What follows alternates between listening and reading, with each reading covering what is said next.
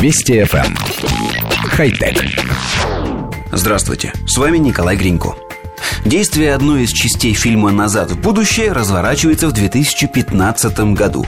Неудивительно, что поклонники трилогии сравнивают технологии, описанные сценаристами, с теми, что существуют на сегодняшний день. И если до летающих машин нам еще далеко, то самозашнуровывающиеся кроссовки, похоже, все-таки появятся. Немецкие инженеры предложили обувь с самозавязывающимися шнурками, которая способна аккумулировать энергию при движении человека. Часа ходьбы в такой обуви достаточно, чтобы завязались шнурки, а одно сильное надавливание на стопу приведет к их развязыванию. Энергия собирается от двух типов движения. В первом случае она извлекается при ударе пятки о поверхность, а во втором – при качении ноги.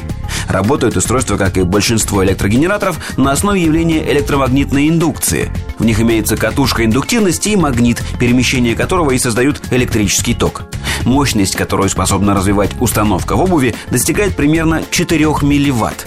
Этого, конечно, пока недостаточно для того, чтобы зарядить современные смартфоны, но хватает для питания маломощных датчиков. Эти датчики, например, могут отслеживать перемещение человека и параметры его движения.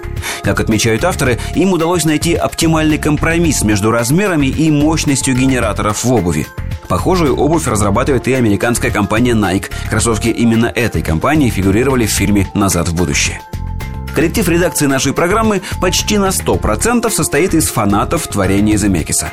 Однако пользу от обуви, которая будет шнуроваться самостоятельно, мы видим не только в обладании сувениром из кино – Современный человек, как известно, очень ценит время.